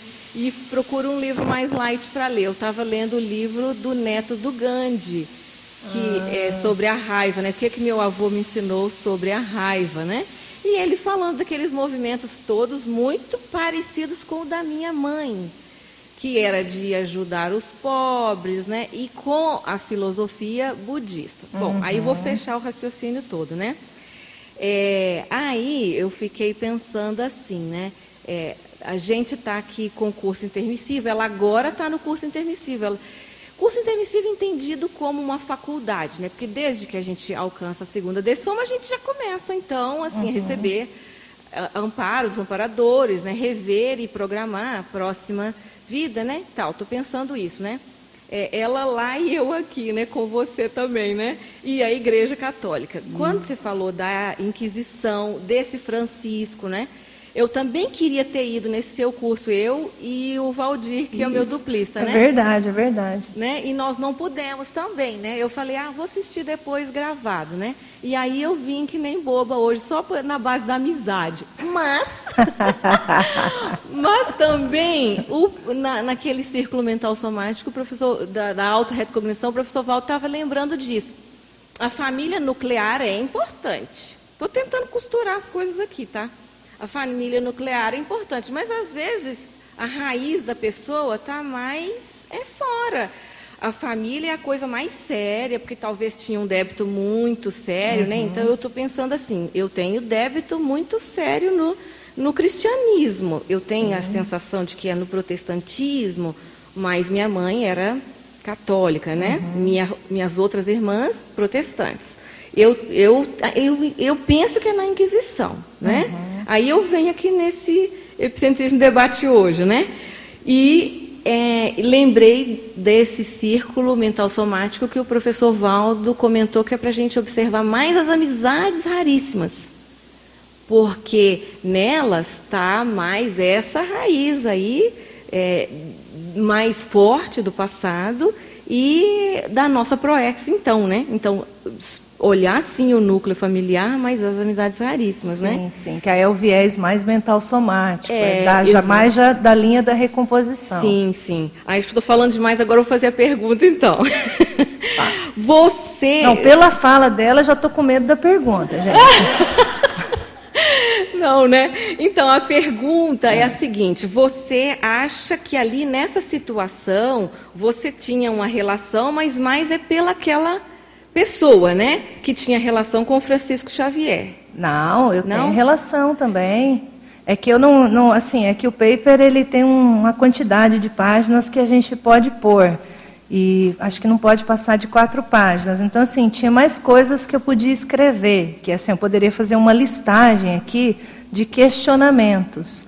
Então, entre esses questionamentos iria aparecer lá qual é a minha relação com esse contexto do, dos próprios jesuítas e com esse contexto da Inquisição e mexer com isso agora. Então, Sim. assim, a pessoa tem relação com isso ali, talvez os dois naquele contexto? Possivelmente sim. Eu tenho? Tenho. Possivelmente sim. Então você não sabe direito onde é o seu enrosco, de qual isso. lado você estava, ou se eventualmente você estava de um lado, eventualmente você foi vítima. Entende? Porque a Inquisição ela pegou assim um período longo Muito e diferentes regiões. Uhum. Então, às vezes, você estava do lado errado porque você foi omissa. Você não fez nada para impedir que aquilo acontecesse. Uhum. Entende? Então, às vezes, a gente errou por ali. Ou, se a gente quiser falar mais nosograficamente, às vezes a gente errou porque a gente perseguiu mesmo. Quem uhum. defendia o parapsiquismo chamou de herege e disse: não, tem que ir para a fogueira mesmo. Aí é a coisa mais nosográfica. Então, a gente não lembra, né? Mas por exemplo, eu tenho rememoração de ser queimada na fogueira. Então, assim, eu estou lembrando de quando eu era vítima, mas eu não lembro de quando eu era algoz. Então, é uhum. é aquele ditado que a gente diz, né? Quando a gente bate, a gente esquece. Uhum. Quando a gente né, apanha, a gente lembra. Sim. Então, eu estou lembrando, eu estou tendo uma rememoração de quando eu fui vítima. Mas e aquelas que eu fui algoz? Tem? Então veja, eu já sei que eu tenho uma vinculação direta à Inquisição pela rememoração da vítima. Uhum. Agora, a gente sabe que tem lei de causa e efeito, né? O uhum. que, que, será que teve antes? Sim. Então, não dá para a gente, às vezes, tirar o corpo fora e aí a gente vai desdramatizando uhum. esse processo retrocognitivo. Então, Sim. aquilo voltou para minha mão. Então, olha que bobinha que eu sou, né, gente? Eu estou fazendo curso de jesuítas, estou achando que eu lancei o bumerangue agora, né? Então você vai pensar, Daiane, será que esse bumerangue você já não lançou lá atrás?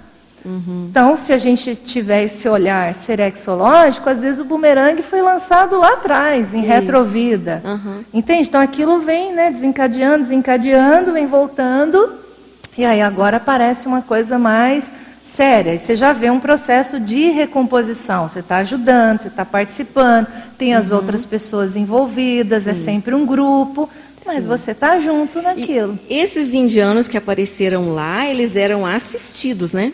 Assistidos. Assistidos porque foram vítimas nessa inquisição do Francisco Xavier. Não, não, ele, ele nem participou, você contou, né? Ele só ele pediu fez o abertura. pedido e aí depois de 16 anos, então, foi instaurada, né? Exato. É, exato. Então, assim, minha pergunta para você, bem pessoal, né? Normalmente, a minha vida, e aí eu estou tentando também me linkar com a minha mãe, né? Na minha vida, os orientais são meus amigos e eles abrem as portas, estão sempre presentes, né? Muitos, tenho muitos amigos, uhum. é, sejam taoístas, budistas, né? Orientais. É, do orientalismo, né? Não orientais, são todos ocidentais, mas que estudam ou praticam, né? Uhum. E a minha mãe idem, né? Então, eu já pensei, não, eu vou ter que estudar esse Francisco Xavier, porque eu devo ter participado dessa Inquisição, mas eu estou pensando que então não, né? Talvez. É, não necessariamente só esse ponto. Eu acho que você pode abrir. Uma coisa curiosa que eu estudei nos jesuítas foi essa turma, foram vários, né? O Francisco Xavier foi um que foi para essa região aí, mas teve, teve outros jesuítas que também foram.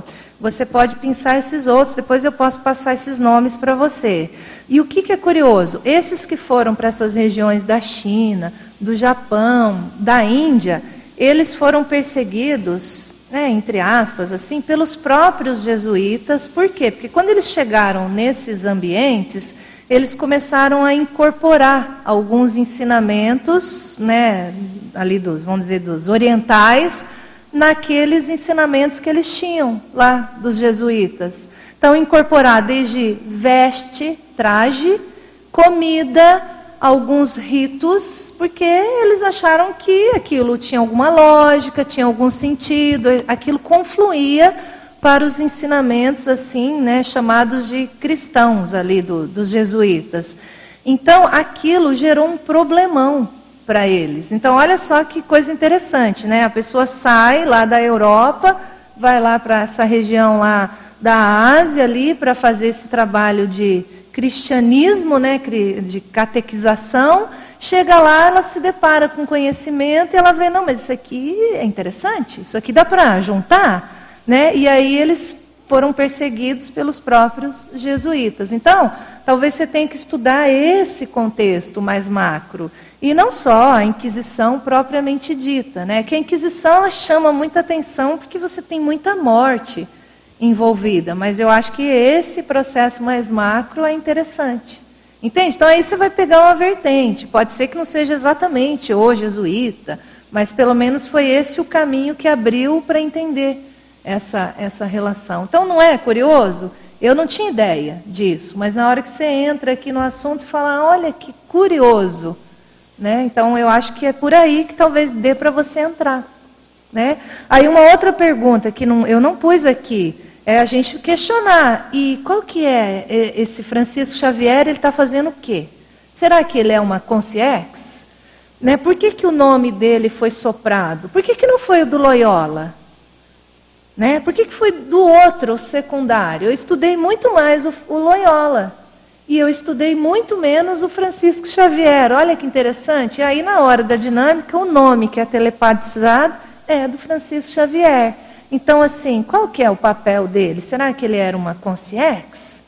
Né? Será que foi só um amparador que soprou esse nome, porque esse nome desencadeava o entendimento ali do, do processo assistencial?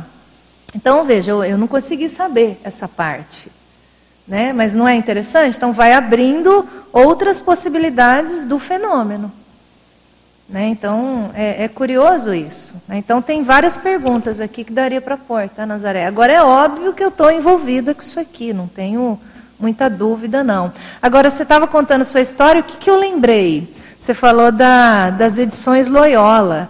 O que, que eu lembrei que eu tinha esquecido? Na primeira feira do livro que a gente organizou aqui em Foz do Iguaçu, foi o CAEC que teve essa iniciativa para organizar a primeira feira internacional do livro em Foz do Iguaçu.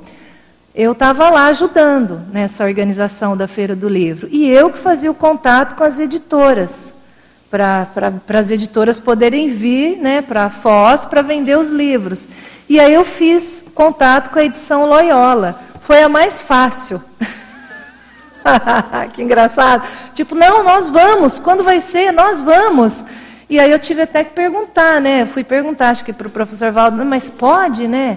É, é, um processo religioso, pode dele? Não, pode tudo. A gente tem que ser universalista, né? Não serve para a gente, mas serve para outros, tal. Eu ainda levei uma bronca, né? Mas eu lembrei disso, que foi a editora mais fácil. Foi assim, a tipo que topou na hora. Então você vê, é uma pessoa novata, que não tinha vinculação nenhuma com nenhuma fundação cultural, tipo euzinha, Daiane, ligando para alguém lá da Edições Loyola, convidando para uma feira do livro aqui em Foz do Iguaçu. E eles, nós vamos. Não é muito curioso? Eu nem lembrava disso. A hora que você falou Edições Loyola, essa, essa memória voltou à minha cabeça. Então, né, você vai vendo a ligação. Né? Então, assim, tem alguma coisa positiva aí também nisso tudo? Tem, né?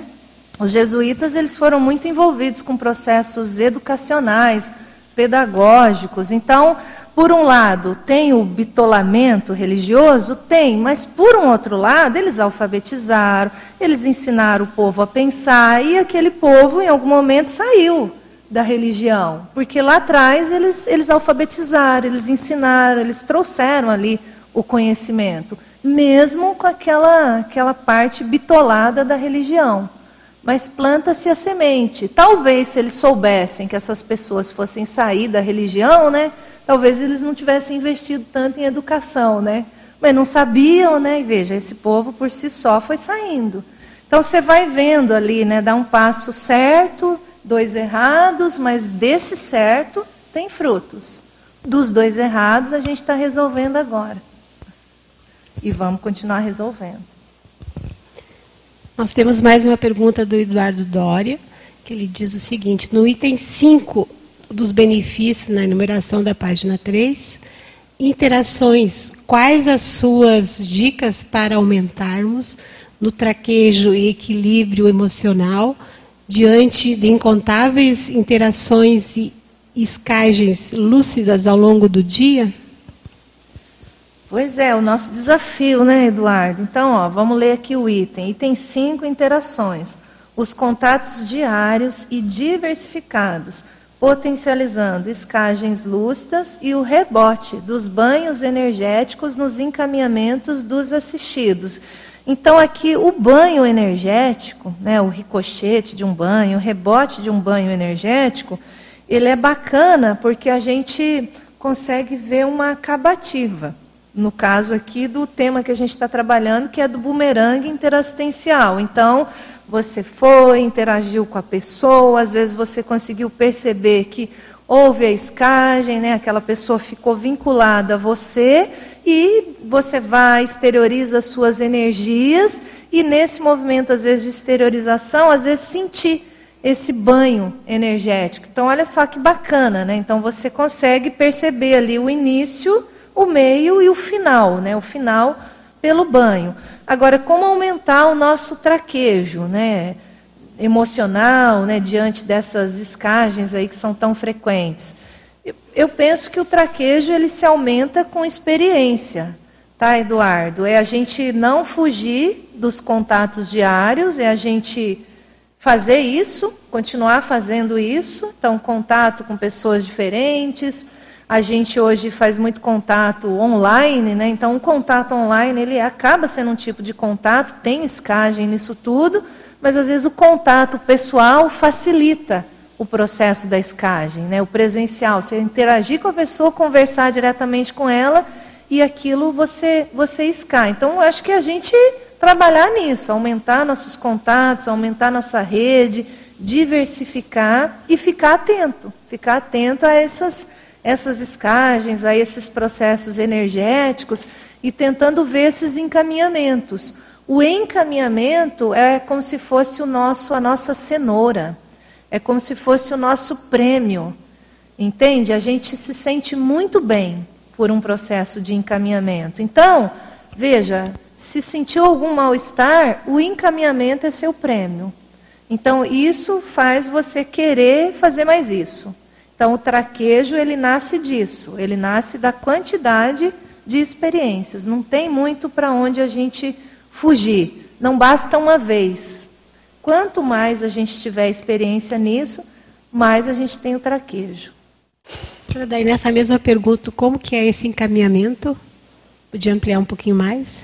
Então, esses encaminhamentos desses assistidos, eles vão acontecer de diversas formas. Então, uma clássica é, às vezes, você sentir que teve ali um processo de escagem e você parar ali alguns minutos o que você estava fazendo e você exteriorizar as suas energias. Então, você vai exteriorizando, vai montando um campo ali energético de acolhimento para aquilo que está ali escado, que você, às vezes você nem sabe o que, que é, né? se é um, se é um grupo, né? mas você vai fazendo a sua parte, essa exteriorização. E às vezes nesse movimento que é intencional nosso, que vem a partir da nossa vontade, das nossas energias, é também anímico, ele vai é, mexer com certos amparadores e às vezes eles, esses amparadores, é que vão tirar essas consciências e às vezes eles vão levar para algum trabalho mais específico. Então, às vezes, o que cabe a nós é esse movimento ali de exteriorizar, pensar bem, né? Às vezes a gente tem ali até uma interação telepática com aquela consciência, olha, não pensa assim, ó, vamos sair disso, né? Às vezes você se vê nesse movimento. Mas aí esse encaminhamento quem faz mesmo do ponto de vista geral aí são esses amparadores. Então, eles pinçam ali a consciência. Então, a, a, às vezes, a nossa exteriorização, Terezinha, só faz a consciência apagar, acalmar e apagar. E às vezes os amparadores tiram. E aí eles vão trabalhar com ela. Né? Então, às vezes, dá um choque ali de realidade. Às vezes, ela está apagada e ela começa a ficar lúcida. Quando ela começa a ficar lúcida, ela começa a ficar antagônica. Não, mas o que é isso aqui? Não, não. tal, e aí vem a exteriorização, vem esse trabalho maior e tiram da sua psicosfera. Aí conseguem dar um encaminhamento. Então, tem diversas formas, diversos mecanismos, mas o mais importante é a gente tentar entrar junto nisso. Estar lúcido e perceber, né, professora Dé? É, exatamente. Às vezes é. a gente só percebe depois, a hora que você começa a sentir aquela dor de cabeça, aquele mal-estar, né? Aí você fala, nossa, aconteceu alguma coisa, eu não percebi, da onde veio isso? Bom, se não percebeu antes, trabalhe na hora que você percebeu. Faça a sua parte. E a segunda pergunta dele, ele fala também fala assim que como aumentar nossa tara para, para a psica sem que fiquemos intoxicados, levando em carga, levando uma carga alheia muito maior do que podemos suportar, até fazer os encaminhamentos na nossa TENEPS. Acho que já foi falado um pouco, né? Uhum. É, eu acho que também parte muito dessa experiência, sim. Agora, a tara, a tara parapsíquica, essa, vamos dizer assim, a quantidade que a gente consegue sustentar ali de consciex para assim, o nosso caminhãozinho, né? Quanto cabe de consciex no nosso caminhãozinho ou na nossa vanzinha, né? Sei lá, cada um tem o, o tamanho aí que, que consegue. Isso aí a gente vai aumentando também, né? Com o tempo. E, e, eu vejo que a pessoa precisa, às vezes, trabalhar um pouco mais no seu limite. Então, assim, se a gente ficar muito longe do nosso limite, a gente também não aumenta a nossa tara interassistencial. Então, às vezes, a gente tem que dar uma puxada e, às vezes, você coloca um pouco mais de atividades na sua, na sua rotina e você vai ampliando um pouco mais essa tara. Se a gente recuar toda vez que pesa a gente não ganha traquejo também. Então, pelo menos essa é a minha experiência. Então, a minha tendência é assim: eu vou colocando coisas na agenda. Se eu deixar, eu vou olhar e falar assim: ai, não, vamos diminuir. Vamos diminuir porque já está demais, já está pesando, já não estou aguentando fazer tanta coisa. Então, a natureza minha ela vai dizer isso, que aí tem um processo emocional. O meu processo racional ele vai dizer assim: não, mas espera aí, vamos ver se dá para se cabe isso tudo. Se você, se você conseguir se organizar, se dá. E aí quando eu olho assim, frente ao processo racional, eu falo, não, dá, eu organizo aqui, eu aperto aqui, eu ajusto aqui, vai dar. E eu vou. Na hora que eu faço esse movimento de mais na direção dos meus limites, eu aumento a minha tara.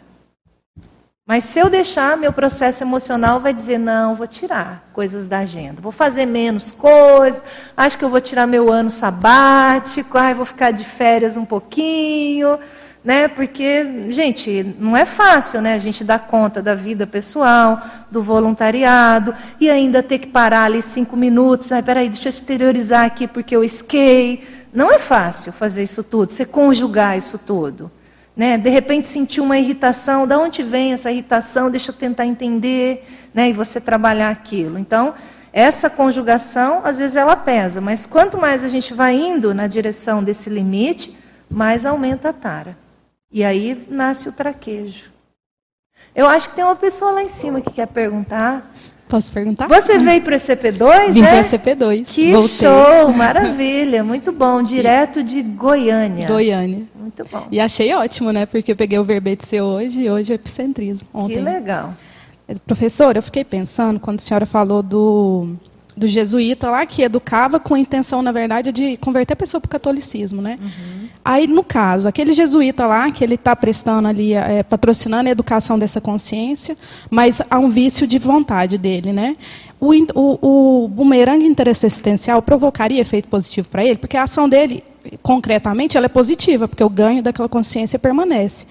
Mas será que aquilo ali é, é, ele traz um ganho para quem patrocinou, porque, por causa do vício de, de intenção? Uhum.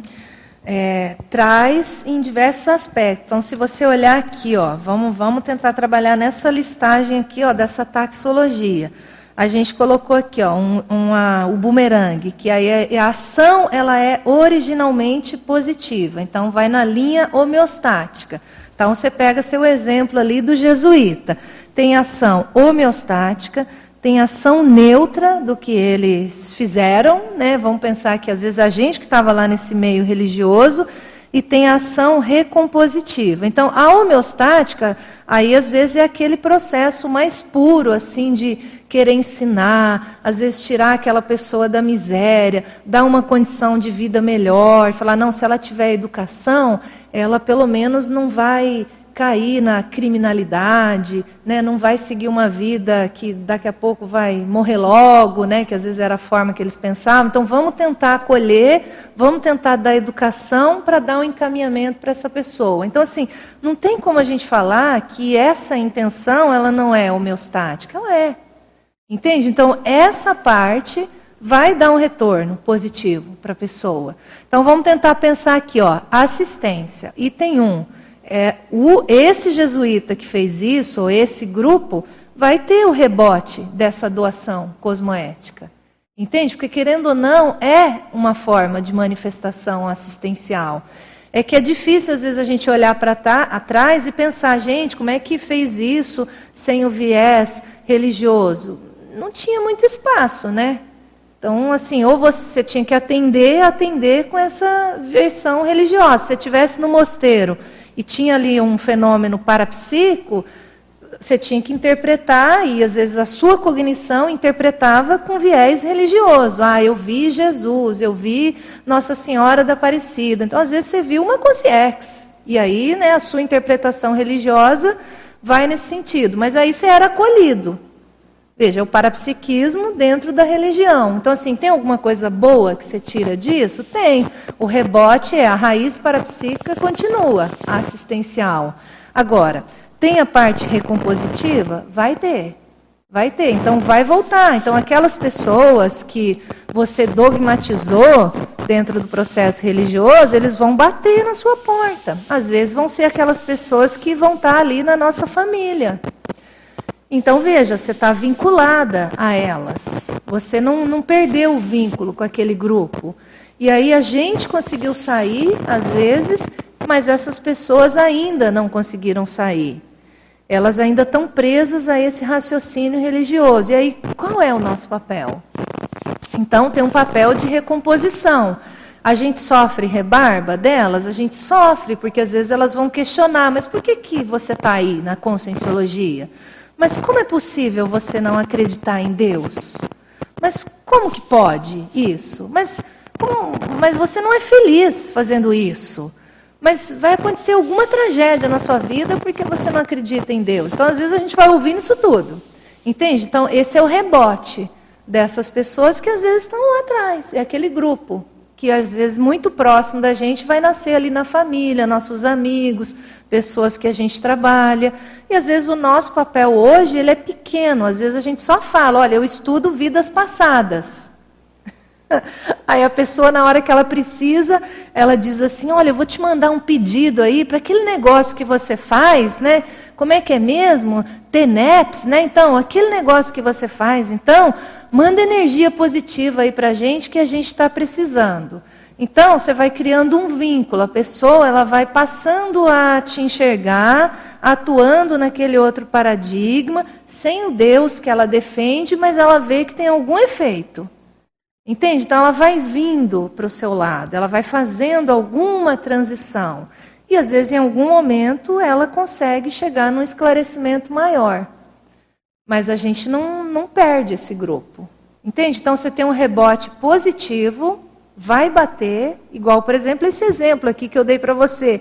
Liguei lá nas edições Loyola, eles falaram, nós estamos indo. Falei, gente, como é possível? Esse povo nem me conhece, está vindo. Né? Então, às vezes é um rebote positivo. Eles vieram compor. A feira do livro só ia acontecer se eu tivesse as editoras vendendo os livros. E aí teve um momento que nenhuma editora vinha. Aí de repente você liga para uma, uma diga, eu vou. E aí a feira do livro, né, foi ganhando corpo. Entende? Então, isso pode ser um rebote positivo. Mas tem os negativos juntos? Tem. Tem os neutros? Tem. Entende? Então é, é meio misturado. Mas ó, pensa assim, que hoje a nossa tarefa é talvez a gente conseguir acertar mais o nosso passo e a gente trabalhar mais aqui no bumerangue homeostático. Porque esse homeostático hoje ele vai gerar ações mais positivas, tanto agora quanto depois. Então a gente colocou aqui, né, é uma assistência mais li livre, né, no caso mais lúcida, a gente tira esse processo religioso, tem a GESCOM, o próprio parapsiquismo, a pensenidade mais altruísta, as nossas reciclagens, as verpons, então a pessoa vem, faz um verbete, igual esse aí da Nanda que ela vai fazer. Tadinha, né? Fazendo pressão nela. Então, às vezes a pessoa traz ali aquela, aquela verpom na, na forma de um verbete. Então, veja, é tudo positivo, originalmente positivo. Então, nós vamos colhendo esses rebotes interassistenciais mais positivos, sem perder de vista esses outros aqui, né, que fazem parte aí do, do nosso serviço. Tá bom? Ajudou aí? Ficou mais claro? Então, tá bom.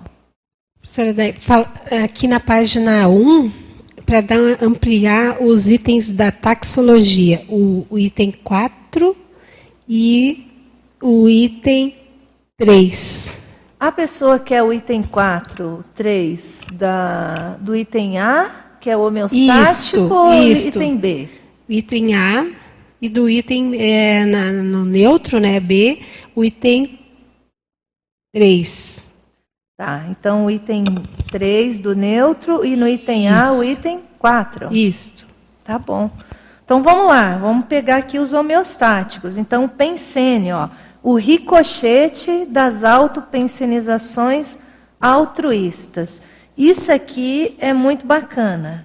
Por quê? Porque a gente pensar de uma forma mais altruísta, né? a gente pensar às vezes mais no trafor da pessoa, mais no mega trafor da pessoa, né? às vezes aquilo que ela tem de mais positivo, então aquilo gera um ricochete positivo. Então é o que eu digo para muitas pessoas. Então às vezes a gente fica com picuinha com um ou com outro. E a gente diz: "Não, mas esse fulano, ah, esse fulano tem tal coisa. Ai, mas esse fulano tem tal trafar. Ai, já vai lá, a gente vai na reunião com fulano, lá vem o fulano, vai fazer tal coisa". Então veja, essa pensionização, ela não é altruísta. Essa, na hora que a gente faz, a gente atrai os assediadores.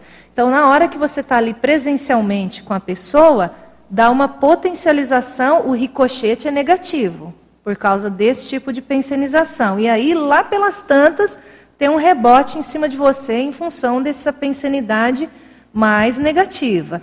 Então, o nosso movimento é fazer o corte disso. Você se pegou numa pensenidade antagônica à pessoa, contra a pessoa, que não é realmente uma crítica que você tem sobre ela, você nota realmente que ela é um antagonismo seu da sua parte, aí a gente fazer o corte, trabalhar nisso e pensar, gente, mas espera aí, isso não está certo. O que, que essa pessoa tem de positivo?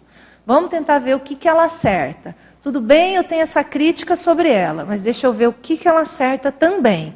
Porque aí a gente corta essa vinculação com esses processos assediadores. Então, gente, ó, todo mundo pode pensar aí. Todo mundo vai ter em algum momento algum ricochete negativo em função dessa pensenidade nosográfica. Se vocês pensarem, vocês vão lembrar de um caso. Eu tenho vários. E aí, quando você se pega nisso, você aprende. Fala, não, vamos, vamos fazer o corte. Né? Então, acho que isso aí a gente pega os dois lados. Né? E vamos para o neutro aqui, ó o neutro as ideias. Então, o rebote ideativo, por exemplo, durante o debate. Por que, que eu deixei isso aqui como neutro? Eu deixei isso aqui como neutro porque, às vezes, o rebote ideativo, a pessoa às vezes não lida bem com ele.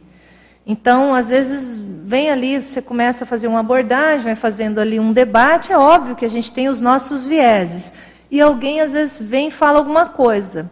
E às vezes a gente não lida bem com aquele rebote de ideias.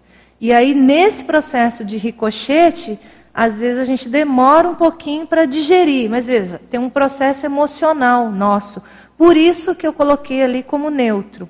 E tem um outro lado que às vezes a pessoa não sabe bem fazer ali o debate, e aí às vezes ela vai contra a gente, não necessariamente contra a ideia. E aí a gente sente a rebarba disso tudo. Então, por isso que eu joguei esse processo ideativo aqui nesse, nesse, nessa condição neutra. Tá? Se eu tivesse colocado assim, ideias evolutivas, aí a gente colocaria no homeostático. Mas ideia tem de todo tipo. Né? Então, ideia, a princípio, ela seria neutra. Tá? Ok. Tem mais alguém aqui? Senão. Tu quer falar?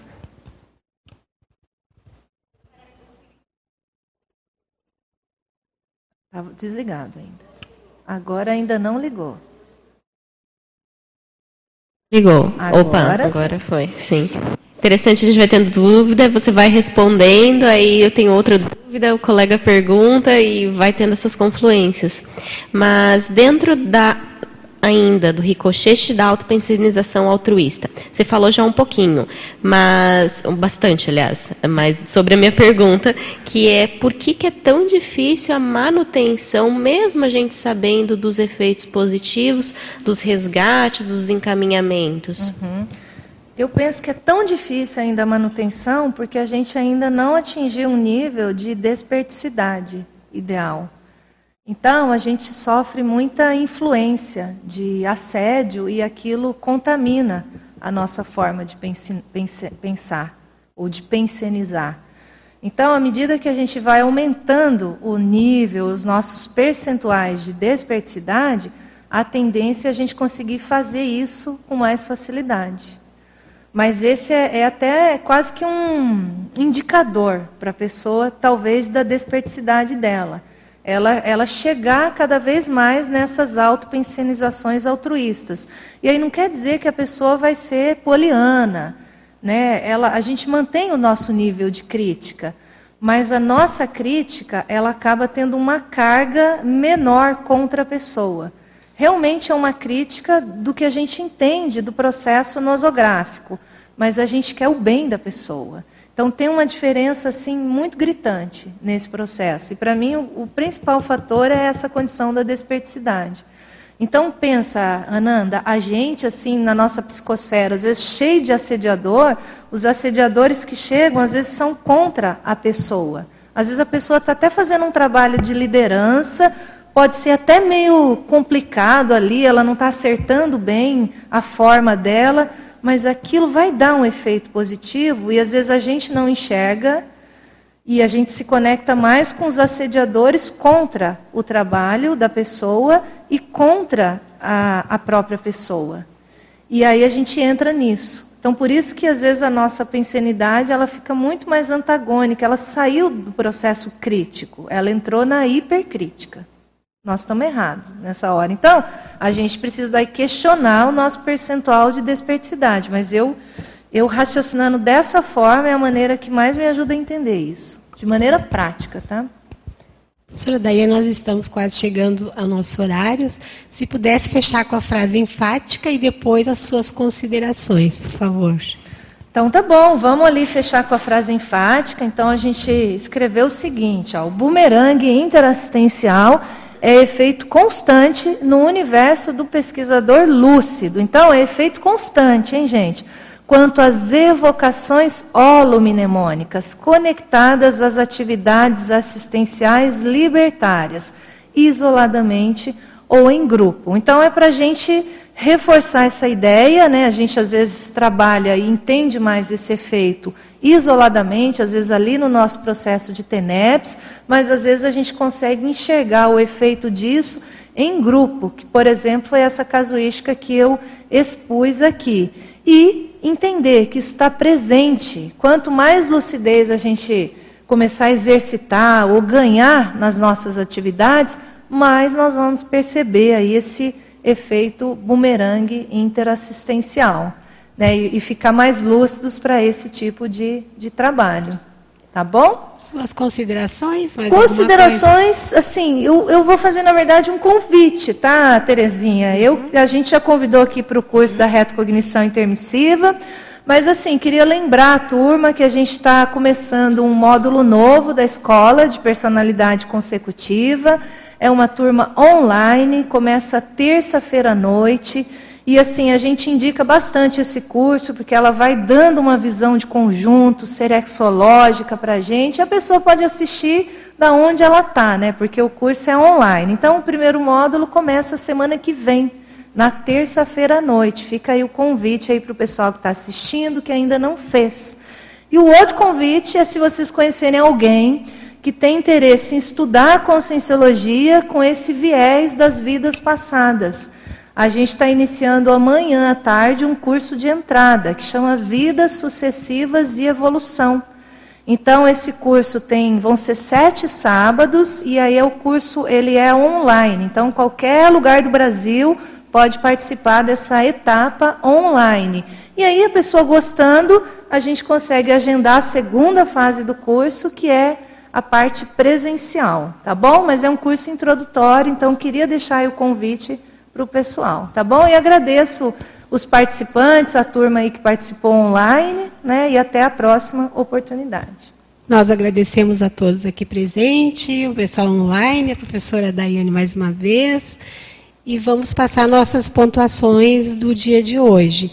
Tivemos 58 espectadores simultâneos, 185 acessos, 11 presentes aqui no tertuliário.